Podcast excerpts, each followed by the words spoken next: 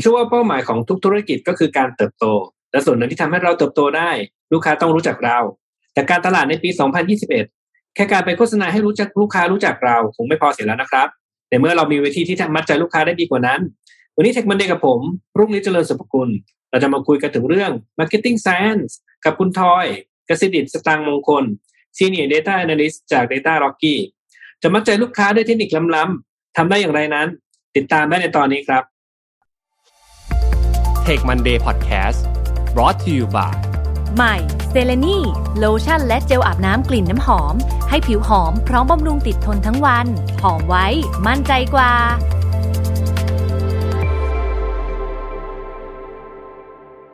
อะสวัสดีครับคุณทอยยินดีต้อนรับสู่เทคมันเดย์นะครับ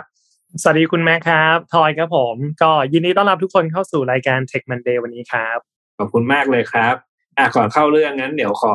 ให้คุณทอยช่วยแนะนำตัวเองแบบสั้นๆ ให้ท่านฟังหน่อยนะครับ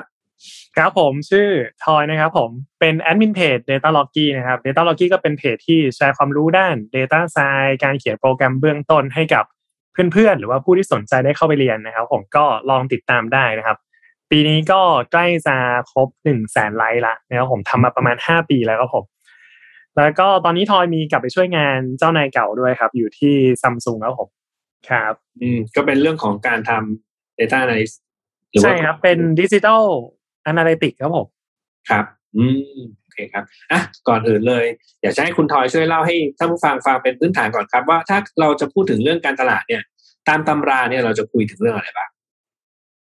ผมว่าถ้าเป็นการตลาดจริงๆต้องบอกว่า background ทอยตอนปอตรีทอยเรียนจบด้านเศรษฐศาสตร์ครับผมที่เกษตรแล้วปอโททอยก็ไปต่อเศรษฐศาสตร์ที่อังกฤษครับผมอืม กลับมา 2014 ตอนนั้นทอยเริ่มงานเป็นแบบ Market Research ทำอยู่ที่บริษัทวิจัยตลาดเป็น global แต่ว่ามีบริษัทในไทยด้วยครับ ก็ไปทำอยู่ที่นั่นประมาณเกือบเกือบสามปีครับผมช่วงนั้นทอยเลยไปเรียนด้านการตลาดที่มหิดลอีกใบหนึงครับผมปอโท คือผมชอบเรียนมากเลย เป็นคนรักการเรียนนะครับ ครับ แล้วก็ทอยเชื่อว่าการตลาดมันจะที่เราได้ยินกันบ่อยๆก็จะเป็นพวก 4P เนาะคุณแม็กจะมีแบบ product price place promotion คือเราเรียนกันมาแบบหลายสิบกว่าปีผ่านมากไปพูดกับใครเขาก็ต้องใช้คำศัพท์นี้อืม ใช่ครับ 4P เดี๋ยวนี้กลายเป็น 7P ผมว่าต่อไปคงเป็น 8P 10P อะไรเงี้ยแล้วก็มีแบบ 3C ใช่ไหมครับ มี customer company competitor อะไรพวกเนี้ย อันนี้ก็เป็นอะไรที่เราเรียนกันมาเพราะช่วงหลายตำราโฟกัสที่เรื่องหมดแบบนั้นหมดเลยครับผม ซึ่งถามว่าเอามาใช้จริงได้ไหม มันก็ใช้จริงได้ระดับหนึ่ง แต่ว่าการตลาดในโลกความเป็นจริงอะมันซับซ้อนมากเลยครับผม ไอ้ในมุมมองทอยคือที่ผ่านมาเราเรียนเป็นแบบสาย art มากเลย เราเรียนเป็นแบบ การตลาดมันต้อง art มันต้องแบบครีเอทีฟทำแคมเปญให้มันอิโมชัน a ลมัดใจคนดูคนฟังอะไรเงี้ยแต่พอมาถึงทุกวันนี้เรามี Data เข้ามาเยอะมากเลย หลาย ๆ อย่างมันก็ถูกพิสูจน์ได้ด้วยเรื่องของ Data เหมือนกัน ครับผม อืม ทีนี้ก็เมื่อกี้คุณทอยพูดถึงนั่นก็แสดงว่าการตลาดเนี่ยจริง ๆ สมัยเนี้ยจริง ๆ มันไม่ใช่แค่โหทำอะไรว้าวๆให้คนอื่นรู้จักแล้วเห็นแล้วก็จะจะจะจะจะจะปังถูกไหมครับอ่าทีนี้ถ้าเกิดเราจะเข้ามาพูดถึงเจ้าตัว marketing science เนี่ย อ่า marketing science คืออะไรครับ แล้วมันต่างกับ marketing ยังไงผมว่าจริงๆ marketing science ก็คือการที่วันนี้เราต้องโฟกัสที่คำว่า science ครับผม science คือคำว่าวิทยาศาสตร์ใช่ไหมครับผมวิทยาศาสตร์มันคือการเหมือนลองผิดลองถูก แล้วอะไรที่มันแบบใช้งานได้จริงอะไรเงี้ย ที่มันแบบ stand the test of time เช่น ถ้าเกิดวันนี้ทอยไปทอยมีลูกบอลลูกหนึ่งทอยปล่อยลูกบอลปุ๊บลูกบอลจะตกลงที่พื้นเนาะพี่แม็กเรียกพี่แม็กแล้วนะครับใกล้ชิดกันเองโอเคแต่ถ้าเกิดวันนี้ทอยเดินเดินทางไปอยู่ที่ ประเทศไอซ์แลนด์แบบเนี้ยหรือว่าไปประเทศไหนก็ไม่รู้อะแบบขั้วโลกเลยอะทอยไปปล่อยลูกบอลลูกเดิม ลูกบอลลูกนั้นก็จะตกลงพื้นเหมือนเดิมอืมแปลว่าไอ้กฎแรงโน้มถ่วงมันเป็น science ละมันเป็นอะไรที่ apply ได้กับทุกที่ในโลกนี้ไม่ว่าทอยจะไว้ที่ไหนอะไรเงี้ยครับ ในมุมของ Marketing Science น่ะก็คือหลักการเดียวกันเลยพี่แม็กเป็นเรื่องของการตลาดที่มันใช้ได้จริง ไม่ว่าวันนี้เราจะไปอยู่ที่บริษัทไหนก็ตามไปอยู่ตามประเทศต่างๆ กฎอันเนี้ยมันก็ยังโฮ hold true อยู่นะครับผมอืม ใช่ก็คือเป็นวิทยาศาสตร์ที่เกี่ยวกับเรื่องพฤติกรรมผู้บริโภค เรื่องการจับจ่ายใช้สอยอะไรเงี้ยซึ่งวันนี้เดี๋ยวผมจะมาพูดคุยกับพี่แม็กเรื่องนี้แหละโอ้จริงๆแค่แค่ที่ที่ทอยอธิบายมาเนี่ยโอ้ชัดเจนมากเลยนะเพราะว่าถ้าเราลองนึกว่าเราอยู่บริษัทการตลาดอะเราเราอยู่บริษัทหนึ่งแล้วเรา move ตัวเองไปอีกบริษัทหนึ่งไอ้เทคนิคที่เราเคยทำถ้ามันใช้อีกไม่ได้อีกเนี่ย มันก็ไม่ใช่ไซแอนแล้วมันก็เรียกก็คือมันเป็นความรู้สึกอย่างเดียวถูกไหมครับอืมใช่ครับพี่ ก็คือเบื้องหลังมันแบ็กอัพด้วย Data หมดเลยครับ ที่ทอยพูดอยู่ ไอ้เรื่องที่เราจะมาคุยวันนี้จริงๆทอยอ่านหนังสือเปิดโลกเลยชื่อว่า How Brands Grow ครับผมจริงๆมันมีอยู่สองสองเล่มละมี part one แล้วก็ part two part one จะเป็นเล่มสีแดงครับของจริงๆมันจะเป็นของ e r r e n b e r g Institute ครับผมเป็นสถาบันที่ทำเกี่ยวกับด้าน Marketing Science โดยเฉพาะเลยนะครับ แล้วก็เล่มสองก็จะเป็นสีเล่มสีน้ำเงิน ล่าสุดเมื่อเช้าทอยเพิ่งเข้าไปเสิร์ช Amazon มาว่าผมมันมีออก Edition สองของ part สองแล้วอย่างเงี้ยผมว่าจะซื้อมาอ่านเหมือนกันพี่แม็ก แต่วันนี้เราอาจจะมาโฟกัสที่เล่มหนึ่งก่อนเพราะว่าเล่มหนึ่งเพราะว่าเป็นเล่มที่แบบ จุดเริ่มต้นที่ดีนะครับ อืมดีเลยเดี๋ยวพอจบจากนี้เดี๋ยวเราไปกดสั่งซื้อหนังสือต่อเลย ในในไทยมีนะพี่ในไทยก็ลองไปดูร้านหนังสือภาษาอังกฤษอะไรเงี้ยมีวางขายครับอ่าถ้ามีเมื่อกี้เห็นคุณเอ่อเห็นทอยเมนชั่นมาแล้วนิดหน่อยนะครับเอาแล้วถ้าเกิดเราเอาแค่ Data มาช่วยไทยในใน Marketing เนี่ย เราจะเรียกว่าเราใช้ Marketing Science หรือยังหรือว่ามีอะไรมากกว่านั้นครับผมว่ามันมีอะไรมากกว่านั้นนะครับอืม คือจริงๆทุกวันนี้ต้องบอกว่า นักการตลาดเราไม่ใช่ ไม่ใช่ art เหมือนสมัยก่อนแล้วพี่สมัยก่อนอาจจะเน้น art เยอะเนาะ advertising นู่นนี่นั่นทุกวันนี้ทอยมองว่านักการตลาดเราเป็นสาย technical มากขึ้น เพราะว่าทุกอย่างที่เราทำโดยเฉพาะในโลกออนไลน์ในโลกอินเทอร์เน็ตเนี่ยการยิงโฆษณาการซื้อ media ต่างๆ มันสามารถวัดผลได้แล้วพี่แม็กซ์เช่น วันนี้อ่าทอยอยู่ซัมซุงแล้ว say ว่าเราใช้เงินไป 10 ล้านบาทอัดเข้าไปแคมเปญเนี้ยเราสามารถวัดได้หมดเลยว่า 10 ล้านบาทมัน work ไม่ work อื มีคนเห็นโฆษณาเราเราลีชคนไม่ได้กี่คน ความถี่ในการเห็นโฆษณาเป็นเท่าไหร่บ้างใช่ไหมครับผมคูณกันออกมาเป็น impression ใช้เงินไปเท่านี้นะ มีคนกดมาเท่านี้ไปเว็บไซต์เราเท่านี้ พอเขาไปในเว็บไซต์เราปุ๊บ เราจะติดพวกแบบ GA Adobe Analytics อะไรพวกเนี้ยเพื่อดูว่าจังหวะที่เขาเข้าไปเนี่ยเขาอยู่นานไหมเขาไปกดคลิกหน้าเพจอื่นหรือเปล่า หรือว่าเขาซื้อสินค้าเราไหมเราวัดผลได้หมดเลยฉะนั้นเราสามารถบอกได้ว่า 10 ล้านบาทที่เราใช้เงินไปเนี่ย มันเทิร์นกลับมาเป็นออเดอร์เป็น purchase กี่บาท หา ROAS ได้ก็คือ return on ad spend แล้วพวกนี้ หรือว่า ROI ฉะนั้นทอว่าทุกอย่างวันนี้ผมทุกอย่างที่เราทำบนโลกออนไลน์มัน track ได้หมดเลย มันวัดผลได้ นักการตลาดจะมาเฮ้ยฉันจะไม่เรียน GA อะฉันไม่ทำอะ ฉันจะคิดแต่ creative อย่างเดียวอะมันไม่น่าจะ work แล้ว เราเป็นสายเทคนิคมากขึ้นแล้วครับ ทุกวันนี้อืมยุคสมัยมันเปลี่ยนไปนะ เดี๋ยวนี้เอ่อเหมือนกับผู้บริโภคเขาเองก็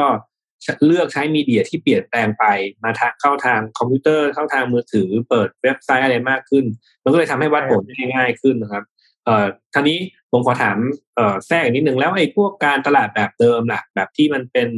ที่มันวัดผลยากๆ เนี่ยเอ่อ marketing science สามารถเข้าไปมีส่วนร่วมอะไรตรงนั้นได้ไหมเช่นทีวีหรือว่าสื่อสื่อสิ่งพิมพ์อะไรเงี้ยครับจริงวันก่อนผมก็เพิ่งคุยกับ เอเจนซี่ Nielsen ครับผม Nielsen หรือว่านีลเส็นที่เรารู้จักกันในไทยอะไรเงี้ยเขาก็มีวิธีการที่จะวัดผลตัวทีวีเหมือนกัน ต้องบอกว่าคนต่างจังหวัดพี่แม็กคือเราอะอยู่ในกรุงเทพเนาะทอยเชื่อว่าหลายคนที่ฟังอยู่วันนี้ก็อาจจะอยู่ในกรุงเทพในกรุงเทพเราอาจจะดู Netflix เยอะขึ้นเราดูทีวีน้อยลง แต่คนต่างจังหวัดอะเขายังดูทีวีค่อนข้างเยอะ ฉะนั้นบริษัทต่างๆ เราก็พยายามจะแบบสร้างตัว measure tool ขึ้นมา เพื่อใช้ในการวัด การพวก rating ใช่ไหมที่ที่อยู่ตามทีวีอะไรเงี้ยนีลเส็นก็เป็นบริษัทหนึ่งที่เรียกว่าเป็น leading company เลยในด้านนี้ครับผมเขาจะมีโมเดลใหม่ๆ วันก่อนเขาเพิ่งมา present ทอยแต่ทอยอาจจะยังพูดไม่ได้ ก็น่าจะได้เห็นการเปลี่ยนแปลงเร็วๆนี้นะครับผมอาจจะเกริ่นได้คร่าวๆก็คือเขาอาจจะมีแบบเลสเซเป็นพา n e l เลยพา n e l ที่เขาไปติดตัวเซนเซอร์ไว้ที่ทีวีที่บ้านจังหวะที่ user เนี่ยกดเปลี่ยนช่องกดไปดูช่องนี้ไอ้ตัวเซนเซอร์ตัวนั้นนะมันจะเก็บข้อมูลไว้หมดเลย แล้วมันก็ส่งกลับมาที่เซิร์ฟเวอร์ ครับของ let's say ว่าของบริษัทที่เก็บไว้อะไรเงี้ยแล้วก็ประมวลผลขึ้นมา sample ถ้าเกิดมันใหญ่มาก มันก็สามารถที่จะทำโมเดลขึ้นมาเพื่อ generalize ผลกลับไปหา population ทั้งประเทศเราได้เลยเหมือนกัน ครับผมซึ่งบอกว่าหลายคนจะบอกว่าเฮ้ยทีวีมันตายแล้วอะไรเงี้ยจริงๆต้องบอกว่าคนต่างจังหวัดยังฟังทีวีเยอะยังฟังเรดิโอวิทยุเยอะมากคือเราอย่าเพิ่งเอาตัวเราสิ่งที่เองเห็นรอบตัวเราใช่ที่กรุงเทพเนี่ยพี่ไปตัดสินทั้งประเทศมันไม่ได้อะแต่ทอยก็เข้าใจนะ เพราะว่า อย่างทอยอยู่ในกรุงเทพเนี่ยทอยไม่ค่อยได้ดูทีวีเลยพี่จริงๆปีนี้ทอยไม่ได้เปิดทีวีเลย นอกจากว่าดูทีวีของทอยหมายถึงทีวีแบบช่องสามช่องห้าช่องเจ็ดอะไรเงี้ยทอยดู Netflix ทอยดูสตรีมมิ่งอย่างเงี้ยพฤติกรรมลูกค้าก็เปลี่ยนเร็วมาก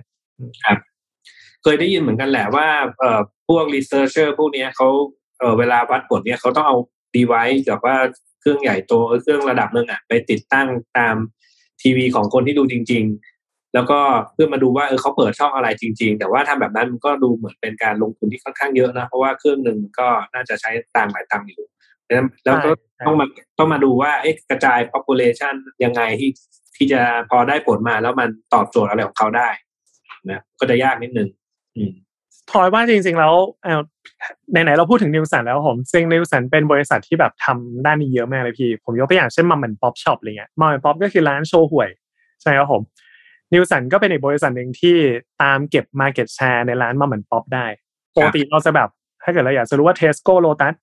ขายสินค้าอะไรได้เท่าไหร่เราไปหา dunnhumby อะไรอย่างงี้ใช่ไหมครับแต่ว่าถ้าเกิดเราอยากจะรู้ว่าแบบร้านโชห่วยแบบเนี้ยคือนีลเส็นก็จะส่งคนเนี่ยไปตามแบบเก็บออเดอร์ร้านโชว์โชว์หวยพวกนั้นเลย ซึ่งถ้าผมจะผิด อันนี้นานแล้วนะที่หลายปีแล้วเขามีแบบสามสี่แสนร้านค้าเลยอะในในร้านที่เขาไปเก็บในแต่ละปีอะไรเงี้ยพี่ ซึ่งมันก็เยอะมากอืม เพราะว่าทัวร์นี้อาจจะเยอะขึ้นด้วยมั้งถ้าเกิดเขาแบบขยาย coverage อืมซึ่งผมว่ามันก็เป็นเรื่องที่แบบนักการตลาดอย่างพวกเราก็ต้องใช้อะบริษัทอย่าง P&G อย่าง Unilever อย่างเงี้ยอยากจะวัด market share ก็ต้องไปซื้อ data พวกนี้มาใช้ครับผมครับ ก็เอ่อเป็นวิธีหนึ่งที่ที่สามารถทำได้เนาะแล้วก็มีเทรนด์ใหม่ ๆ อะทีนี้ถ้าเกิดว่าจะอยากจะขอให้ทอยช่วยยกตัวอย่าง เพื่อให้เราเข้าใจว่า marketing science มันมีอะไรอะเอ่อทอยพอจะเล่าให้ฟังหน่อยได้ไหมครับ ผมผมเล่านะสารในมุมแบบ market research แล้วกันนะพี่ ครับ ก็บริษัทอย่างนิวสันอิปซอ GFK แล้วพวกเนี้ยเรามีการแบบเก็บข้อมูลเยอะมากเลยครับพี่ แล้วก็ยกตัวอย่างเช่น market share ใช่ไหมเราจะถามแบบคำถามเช่น brand use most often เวลาเลสวันในหนึ่งเดือนที่ผ่านมาคุณใช้แบรนด์อะไรบ้าง แล้วก็คุณใช้แบรนด์อะไรบ่อยที่สุด ยกตัวอย่างเช่น แชมพูสระผมผู้ชายอะไรเงี้ยใช่ไหมครับพี่ ผมยกตัวอย่างไม่ค่อยดีเลย ผมไม่ค่อยได้ ผมไม่ค่อยได้ซื้อแชมพูเองเท่าไหร่อาจจะมีแล้วจะมีซันซิลมี Head and Shoulder มีอะไรก็ว่าไปนะครับ คราวนี้กฎข้อที่หนึ่งครับผมของ Marketing Side ที่เชื่อว่าหลายแบรนด์เนี่ยโฟกัสเรื่องนี้ครับผมก็คือการดูพวก customer churn เชิญก็คือลูกค้าแบรนด์เนี้ยเราเปลี่ยนไปใช้แบรนด์อื่นหรือเปล่าใช่ครับผมเช่นลูกค้าเรามีร้อยคนยี่สิบคนสวิชไปใช้แบรนด์อื่น ผมยกตัวอย่างเทลโกอาจจะง่ายกว่า d t a c True Move A อะไรเงี้ยครับ คราวนี้กฎข้อนี้บอกว่าแบรนด์ที่แบรนด์ยิ่งใหญ่ก็ผมแบรนด์ยิ่ง Market Share เยอะอะเวลาเขาเสีย Market Share ได้แสว่าผมยกตัวอย่างให้ดีให้มันเข้าใจง่ายๆครับ เพราะว่าตอนนี้มันไม่ได้เห็นสไลด์ด้วยเนาะอืม let's say เรามีอยู่สองแบรนด์พี่แม็กมีพี่แม็กกับทอยอืมพี่แม็กเป็นพี่แม็กเป็น AS ทอยเป็น True Move แบบนี้นะครับครับคราวนี้คนไทยมีอยู่ร้อยคนนะพี่แม็กเป็น AS นะพี่แม็กมี Market Share อยู่แปดสิบเปอร์เซ็นเลยก็คือแปดสิบคนทอยเป็น True ทอยมีลูกค้าอยู่ยี่สิบเปอร์เซ็นก็คือยี่สิบคนรวมกันเป็นร้อยคนพอดีร้อยเปอร์เซ็นอืม คราวนี้ let's say ในปีที่ผ่านมา มีคนย้ายค่ายสิบคน ก็คือย้ายจาก AS มา True แล้วก็ย้ายจาก True ไป AS สลับกันสิบคนใช่ไหมครับพี่ผมครับตอนนี้ถ้าเกิดพี่เอาเลขสิบมาหารตัวเบสของ True อะสิบหารยี่สิบอะทอยอะจะเสียลูกค้าไปห้าสิบเปอร์เซ็นเลย เสียให้พี่ไปเชิญห้าสิบเปอร์เซ็นแต่ถ้าเกิดสิบคนนั้นน่ะหารแปดสิบอะมันอยู่ที่ประมันแค่สิบหกเปอร์เซ็นเองหนึ่งหารแปดจะประมาณไม่ถึงด้วยประมาณสิบสองจุดห้าเลยเซ ครับผมจะเห็นว่าตัวเลขเชิญอะมันแปรผกผันกับ Market Share แบรนด์ไหนที่ Market Share เยอะตัวเลขเชิญเปอร์เซ็นต์มันจะน้อยถ้าเกิดเราดูเป็นเปอร์เซ็นต์อืมแต่แบรนด์ไหนที่ Market Share น้อยตัวเลขเชิญมันก็จะสูงขึ้นอืมแล้วเรื่องนี้มันส่งผลกับเรื่องอื่นๆด้วยครับพี่แบรนด์ที่ Market Share น้อยอะเวลาไปทำ Market Research อะเราจะเห็นผลเซอร์เวยเราอะแย่หมดเลย แย่หมดเลยในมุมของ value for money แบรนด์เราก็จะแย่กว่าแบรนด์อื่น ที่ Market Share ใหญ่กว่าครับ หรือว่าเรื่องของ attribute ต่างๆ ที่เราถามในฟีเจอร์ Market Research อะมันจะแย่หมดเลย ซึ่งอันนี้เป็นกฎที่แบบ เราเรียกว่าพวก double jeopardy อะไรอย่างเงี้ยพี่ ซึ่งถ้าให้อธิบายมันน่าจะยาวมากเลย เกินครึ่งชั่วโมงแน่นอน นี่ก็เป็นกฎข้อที่หนึ่งฉะนั้นเวลาที่ทอยดูผล Market Research ครับผม เราจะไม่ค่อยดูเป็น total เท่าไหร่ เราอาจจะต้องฟิลเตอร์ดูเป็นรายแบรนด์ด้วย เช่น ดู Sunsilk ก็ต้องดูลูกค้าที่เป็น Sunsilk เอง แล้วก็ลูกค้า Head and Shoulder ก็ต้องฟิลเตอร์ลูกค้า Head and Shoulder ขึ้นมาดูอืมเพราะว่าถ้าเกิดเมื่อไหร่ที่พี่ดูผลรวมภาพใหญ่อะ ใช่ไหมครับผมดู total อย่างเงี้ยอืมแบรนด์ที่มันมีลูกค้าเยอะกว่า มันจะได้สกอร์ดีกว่าตลอดเลย ส่วนแบรนด์ที่มีไซส์พอพอใช้ลูกค้าเล็กอะมันก็จะคะแนนแย่หมดเลยครับผมพอลูกค้าค่ายอื่นน่ะก็จะบอกว่าเฮ้ยอันเนี้ยมันไม่ดี เวลาเขา rate คะแนนให้มันก็จะแย่หมดเลย ฉะนั้นควรจะฟิลเตอร์มาดูเป็นรายคนมากกว่ารายแบรนด์ อันนี้ก็เป็นกฎข้อหนึ่งที่เวลาเราวิเคราะห์ข้อมูลเนี่ยเราต้องต้อง make sure เราดูได้อย่างถูกต้องอะไรเงี้ยครับผมก็เป็นพอพอได้ไหมครับพี่ได้ไม่ได้ผมไม่มีสไลด์มันจะอธิบายยากเลยพวกตัวเลมัขนก็เป็นเรียกว่าเราเลือกเมทริกมานั่นแหละ แล้วก็เวลาเราเลือกเมทริกที่ที่จะใช้ชี้วัดเนี่ยก็ต้องเลือกให้ถูกด้วยว่าเอ๊ะไปวัดกับเอ่อกับอะไรนะว่าไปวัดกับภาพใหญ่ก็ถ้าถ้าเกิดว่าเป็นแบรนด์ขนาดเล็ก มันก็เหมือนจะเอาเปรียบนิดนึงเพราะจำนวนของจำนวนแค่หนึ่งสองสามสำหรับแบรนด์ขนาดเล็กเนี่ย มันก็มันก็มีผลเยอะแล้วถูกไหมเพราะว่าตัวเขาตัวเขาเองเล็กอยู่ถูกไหมใช่ใช่ครับผมถูกต้องเลยครับ แล้วก็อีกข้อหนึ่งที่ผมว่าก็เป็นเรื่องสำคัญมากก็คือเรื่องของความผมยกตัวอย่างเช่นโค้กกับเบปซี่อันนี้อยู่ในหนังสือ How Brands Go ด้วยครับผมโค้กกับเบปซี่แบบเนี้ยคือเราแบรนด์แต่ละแบรนด์พยายามจะสร้างความแตกต่างขึ้นมาว่าแบรนด์ฉันแตกต่างแบบนี้นะแบรนด์ฉันมีจุดเด่นแบบนี้นะแล้วก็เราอะเชื่อว่าลูกค้าแต่ละแบรนด์จะมีโปรไฟล์ไม่เหมือนกันเลย เพราะว่าโค้กสร้างแบรนด์มาโค้กมีความสนุกมีความแบบ fun อยู่ตรงนั้นเบปซี่อาจจะเป็นเรื่องสปอร์ตเรื่องกีฬาเราเชื่อว่าลูกค้าสองกลุ่มเนี่ย มันไม่ overlap กันพี่มันไม่ overlap กันโปรไฟล์ personality ไม่เหมือนกัน แต่ความเป็นจริงที่เกิดขึ้นมาคือจาก Data จริงเลยนะผมสองแบรนด์เนี้ยมัน overlap กันเยอะมากเนี่ยคนที่กินโค้กก็ไปกินเบปซี่เหมือนกัน คนกินเบปซี่ก็มากินโค้กเหมือนกันอืมคำว่า loyalty อะเราต้องมา define ใหม่เลย ว่าความความเขาเรียกว่าอะไรดี ภาษาไทยเรียกว่าอะไรพี่ ความ loyalty ความจงรักภักดีต่อแบรนด์อะมันแปลว่าอะไร ใช่ไหมครับผม เวลาเราทำ market research เราก็จะมีคำถามเช่นแบบว่า ในหนึ่งเดือนที่ผ่านมา คุณกินน้ำเครื่องดื่ม เครื่องดื่มน้ำสีแล้วกันเครื่องดื่มน้ำมันลมยี่ห้อไหนบ้างใช่ครับหนึ่งเดือนที่ผ่านมาทอยอาจจะกินโค้กกับเบปซี่แต่ถ้าเกิดวันนี้พี่แม็กเพิ่ม time frame เช่นพี่เพิ่มเป็นสามเดือนที่ผ่านมาทอยกินน้ำอัดลมยี่ห้อไหนบ้างทอยอาจจะกินโค้กเบปซี่แฟนตาเอสโคลาแบรนด์ repertoire ทอยมันเริ่มใหญ่ขึ้น ทอยเริ่มกิน consider แบรนด์มากขึ้น คราวนี้เกิดทอยถามมา extreme เลยสามปีที่ผ่านมาทอยกินน้ำอัดลมยี่ห้อไหนบ้าง แบรนด์ใน repertoire ทอยอาจจะมีเป็นสิบยี่สิบแบรนด์เลยครับพี่พี่แม็ก แต่ว่าจริงๆแล้วคำว่า loyalty อะที่สมัยก่อนฟิลิปคอตเลอร์เขาจะนิยามว่าแบบ คนคนหนึ่งมันจะจงรักภักดีกับแบรนด์แบรนด์หนึ่งตลอดอะในชีวิตจริงอะมันไม่ใช่แบบนั้นเลย คนคนหนึ่งอะบริโภคได้หลายแบรนด์มันขึ้นอยู่กับสถานการณ์ขึ้นอยู่กับช่วงเวลาที่มันเปลี่ยนไปอืม Market Research ก็ต้อง capture เรื่องพวกนี้ให้ให้แม่นยำขึ้นสมัยก่อนเขาอาจจะยังไม่มีเครื่องมือวัดมั่งว่าไอ้คนที่ที่ที่เขาว่าเป็นเอ่อ loyal เป็นสาวกแล้วกันเนาะเขาจะ มีโอกาสเปลี่ยนแจเปลี่ยนแปลงไปใช้อันอื่นหรือเปล่าก็อาจจะไม่ไม่ไม่มีโอกาสที่ไปเก็บค่าข้อมูลพวกนั้นได้อย่างชัดเจนไงอืมใช่เขาเขาก็เลยอะเออเขาเลยแอดซูมาว่าเออถ้าเกิดคนนี้ชอบอันนี้แล้วเขาก็จะซื้ออันนั้นซ้ำซ้ำซ้ำซ้ำไปเรื่อยๆ แต่เดี๋ยวนี้มันพฤติกรรมนั้นอาจจะยังเราอาจจะมีพฤติกรรมเหมือนเดิมเพียงแต่เรารู้กฎได้มากขึ้นก็ได้ถูกไหมใช่ใช่ครับผมกฎกฎข้อนี้ก็เลยพยายามจะบอกว่า loyalty อะเราต้องดูดีๆเลยครับเพราะว่าชีวิตจริงคนคนหนึ่งอะมันอาจจะไม่ได้ loyal กับแบรนด์แบรนด์เดียว เราอาจจะมีสิ่งที่เรียกว่าแบบ split loyalty คือเราแบบแบ่ง loyalty เราเป็นหลาย ๆ ส่วนอะไรเงี้ยครับผมไอเห็นตอนต้นทอยพูดถึงหนังสือชื่อว่าอะไรนะ How Brands Grow เหรออืมใช่ครับของ Byron Sharp ครับพี่ Byron Sharp พอจะเล่าให้ฟังหน่อยได้ไหมเป็นเป็นความรู้นิดนึงจริงๆมันจุดเริ่มต้นมันมาจากผู้ชายคนหนึ่งที่ชื่อว่าเออร์เรนเบิร์กครับผมครับเออร์เรนเบิร์กอะเขาจะถ้าเกิดพี่มองฟิลิปคอตเลอร์ แล้วพี่มองเออร์เรนเบิร์กอะมันเป็นเหมือนสองขั้วที่ไม่เหมือนกันเลยฟิลิปคอตเลอร์จะเป็น marketing สายแบบฝั่งอเมริกันแล้วพวกเนี้ยแต่ว่าเออร์เรนเบิร์กอะจะอยู่ที่ฝั่งยุโรปฝั่งประเทศอังกฤษฝั่งประเทศยุโรปอะไรพวกเนี้ยครับนะครับคราวนี้มันก็จะมีความแตกต่างกันอยู่ เช่นคอตเลอร์บอกว่าเราแบรนด์คุณต้องสร้างความแตกต่างนะ ถ้าเกิด differentiate or die เราได้ยินเรื่องนี้บ่อยมากสถิติทางการตลาด differentiate or die แต่ความเป็นจริงอะเออร์เรนเบิร์กบอกว่าจริงๆแล้วคุณไม่ต้องแตกต่างมากก็ได้ครับผมคุณแค่ ต้องมี distinctive brand asset เช่น n i กี้เป็นตัว swoosh ที่คนเห็นแล้วมันแบบจำได้ หรือว่าโค้กต้องเป็นแบบตัวโลโก้โค้กแล้วก็สีแดงอะไรพวกเนี้ย คือแบรนด์เราไม่ต้องต่างมากก็ได้ครับ แต่มันควรจะต้องมีสิ่งที่คนแบบเห็นปุ๊บแล้วมันจำเราได้ ประมาณนี้ แล้วก็อีกมุมหนึ่งก็คือเรื่องของ advertising อะไรเงี้ยคอตเลอร์บอกว่าเฮ้ยคุณต้องแบบมี segment นะ คุณต้องแบบ STP segment target positioning คุณอืมยิ่งคุณนิชเท่าไหร่ คุณอาจจะขายได้มากขึ้นเท่านั้นนู่นนี่นั่นเลยอะสร้างความแตกต่างมีความนิชแต่ถ้าเกิดเป็นฝั่งเอเรนเบิร์กก็จะบอกว่า จริงๆแล้วโฆษณา มันไม่ใช่ทำให้คนมาซื้อของเราโฆษณา มันคือการบอกว่า hey remember me อะไรเงี้ยแล้วก็ buy me once is a while เพราะว่าเราเชื่อว่า loyalty อะมันไม่มีอยู่จริงใช่ไหมพี่แต่ว่าเราจะบอกให้คนคนหนึ่งอะเห็นโฆษณาแล้วมาซื้อของเราตลอดอะมันเป็นไปไม่ได้ ในชีวิตจริงก็คือเราต้องใช้ เราใช้โฆษณาเพื่อเป็นเหมือนภาษาอังกฤษทอยจะพูดยังไงดีมันเป็นเหมือนกับ soft soft science นิดหนึ่งครับผมเราให้คนเนี่ยเห็นแบรนด์เราบ่อยๆ ใช่ไหมครับผม แล้วก็พยายาม remind เขาว่าแบรนด์เราเนี่ยยังอยู่กลับมาซื้อชั้นบ้าง once in a while ไม่ต้องซื้อตลอดนะ แต่แค่นึกถึงชั้นบ้าง เวลาที่คุณอยากจะซื้อน้ำอัดลมอะไรเงี้ยให้นึกถึงเราบ้างประมาณนี้ เพราะว่ามันก็จะมีความแตกต่างกันอยู่ประมาณนั้น คราวนี้อีกอย่างหนึ่งเลยที่แบบว่าแตกต่างกันที่สุดเลยครับผมก็คือฝั่งเออร์เรนเบิร์กอะเราใช้ Data แบบเยอะมากเลยเขาสร้างโมเดลหนึ่งขึ้นมาซึ่งหนังสือเคลมว่าเป็นแบบ true scientific research เลยอะ true scientific law เลยที่เกิดขึ้นจริงเลย empirical law ครับผม เรียกว่า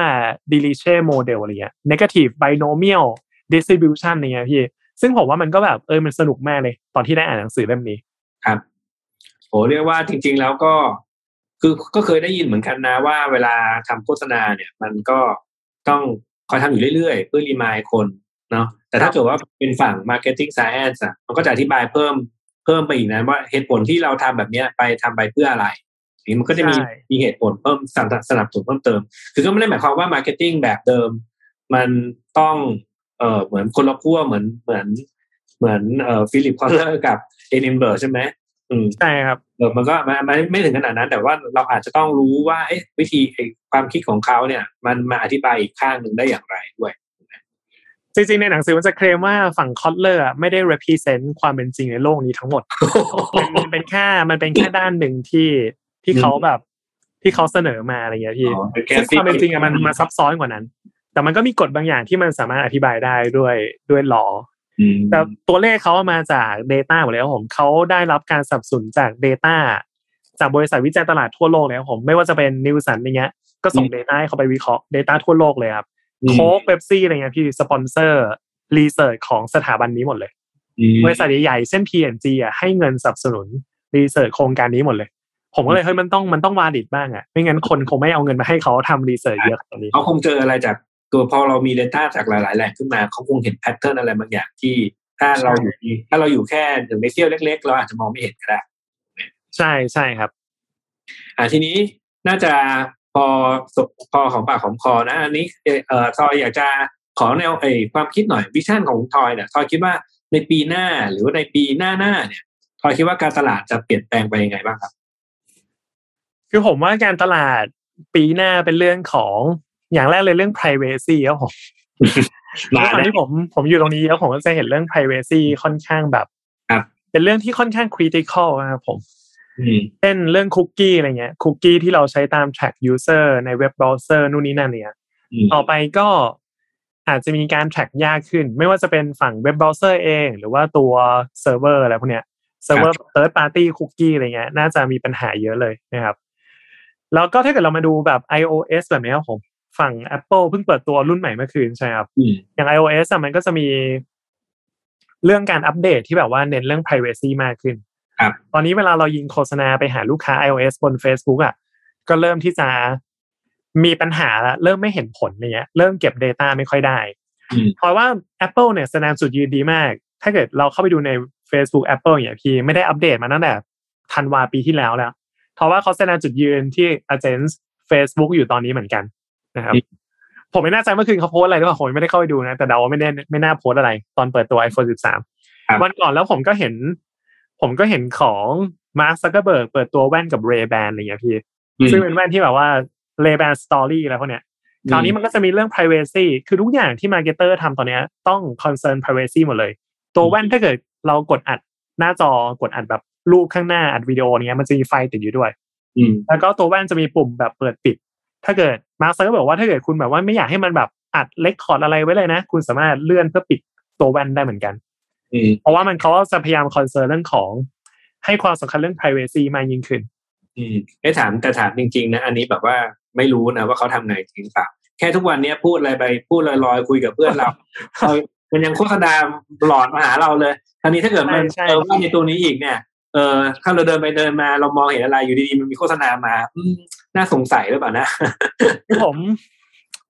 ก็เป็นเรื่องหนึ่งที่ผมก็สงสัยเหมือนกัน ผมก็เคยเจอเรื่องนี้เหมือนกันพี่แม็กเพราะว่าทุกคนต้องเคยเจอแบบพูดพูดปุ๊บอยู่ดีเห็นโฆษณาในใน Facebook เนี่ยอืมจริงเมืองนอกมันก็มีมุกตลกที่แบบฝรั่งชอบเล่นกันแบบว่าสมมติพี่แม็กเดินเข้าบ้านมา แล้วก็เล่นมุกตลกอะไรเงี้ยพ่อพี่แม็กหัวล้อคุณแม่หัวล้อเหมือนกัน Google Google ที่อยู่ที่บ้านก็หัวล้อเหมือนกันอะไรเงี้ยพี่ Facebook นู่นนี่นั่นทุกอย่างหัวล้อพร้อมกับพี่หมดเลยอะไรเงี้ยเพราะว่ามันแอบฟังเราอยู่อะไรเงี้ยเออนั่นสิผมว่ามันก็แบบ เป็นโจ๊กที่ฝรั่งชอบเล่นกัน แต่ผมว่าเรื่องนี้เป็นเรื่องใหญ่มากเลยครับผมว่า ว่าเราจะจัดการมันยังไงดีเนี่ยครับผม ซึ่งอย่าง Google อะ ก็พยายามจะออกอัลกอริทึมตัวใหม่มาพี่อัลกอริทึมที่แบบอัปเดตในแบบ GA GA สามหกศูนย์อะไรเงี้ย GA 4แล้วเนี่ยครับ ที่ออกมารองรับแล้วก็แก้ปัญหาเรื่องพวกนี้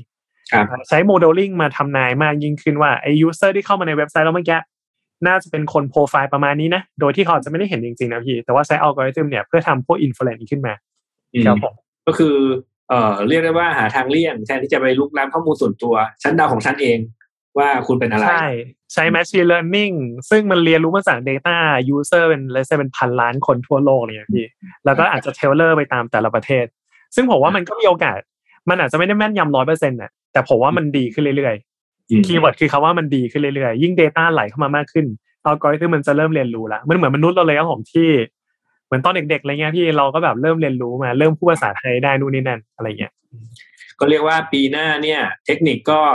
การตลาดก็เหมือนเดิมนั่นแหละ แต่ว่าคุณต้องคิดมากขึ้นแล้ว เพราะว่าข้อมูลที่จะได้มาเนี่ยมันอาจจะยากขึ้นถูกไหมครับใช่ใช่ครับ เพราะว่าแล้วก็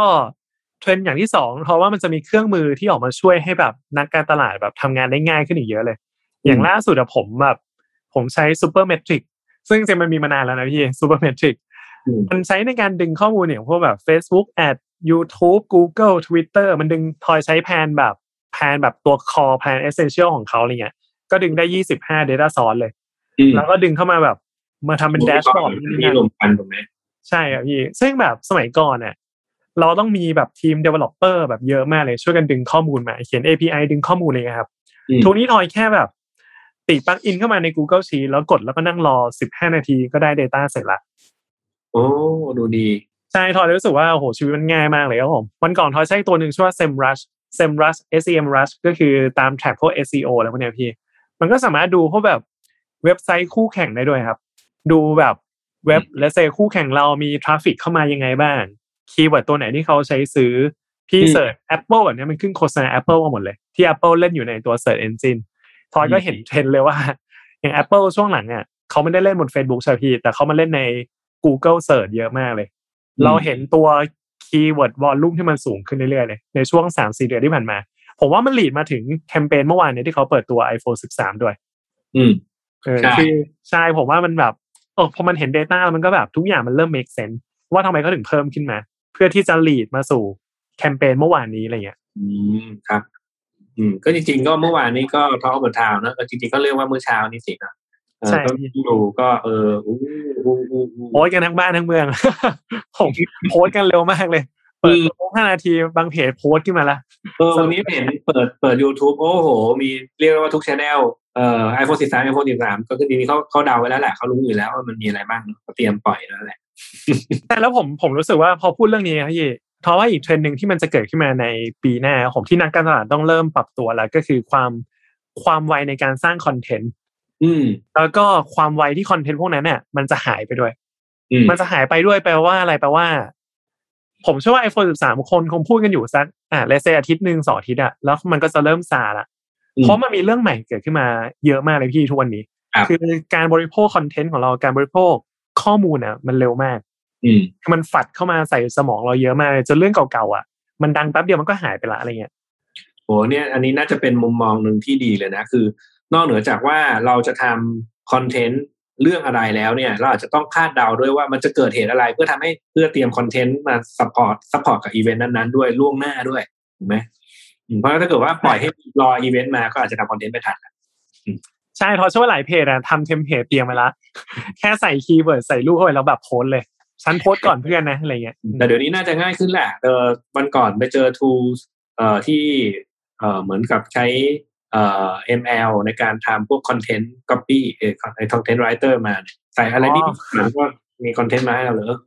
ในในในอนาคตมันอาจจะดีขึ้นเรื่อยๆก็ได้จนโอ้อาจจะดูเหมือนเนียนๆปุ๊บเอ่อคนเป็นคนเขียนอะไรอย่างเงี้ยนะภาษาไทยยังยากอยู่ผมเดานะ ที่ผมเห็นมา ไม่ยากอยู่ครับมันก็น่าจะไปแหละเดี๋ยวนี้เดี๋ยวนี้เอ่อ tools พวก machine learning กับภาษาไทยก็เริ่มจะดีขึ้นเรื่อยๆ เหมือนกันที่ทอยพูดนั่นแหละอืมมันดีใช่ขึ้นใช่ครับ โอเค น่า น่าจะพอของปากของคอขอเหมาะสมกับเวลานะครับ ก็ขอบคุณทอยนะครับอ่าก่อนจากการทอยอยากจะมีอะไรอยากจะฝากให้ท่านผู้ฟังไหมครับ ครับผมก็ทอยทำเพจชื่อ Data l o g y นะครับ ที่เมื่อกี้ตอนแรกบอกไปนะครับผม ตอนนี้เดี๋ยว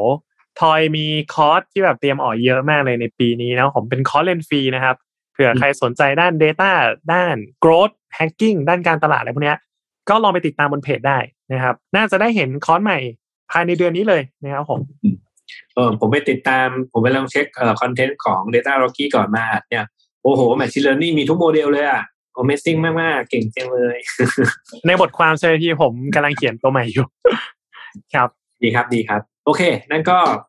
น่าจะได้ความรู้กันพอสมควรนะครับ ทุกท่านนะครับแล้วขอบคุณทุกท่านที่ติดตามนะครับแล้วก็จนกว่าจะพบกันใหม่ สวัสดีครับ สวัสดีครับ